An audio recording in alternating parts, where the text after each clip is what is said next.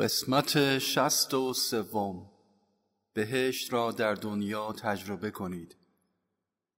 خداوند که قادر متعال، دانای کل، عشق بیکران، رحم و شفقت بیکران و سرور بیکران است، درون همه شما وجود دارد.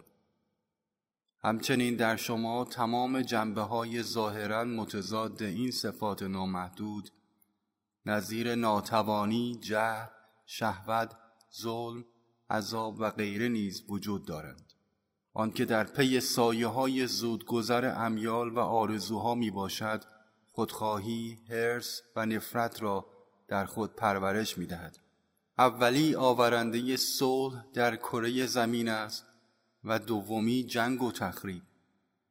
آرزوها و خواسته‌های نامعقول و غیر ضروری را کنار بگذارید تا بهشت را در دنیا تجربه کنید. در حال حاضر شما به عنوان روح از خدا و سرور خدا بیخبرید.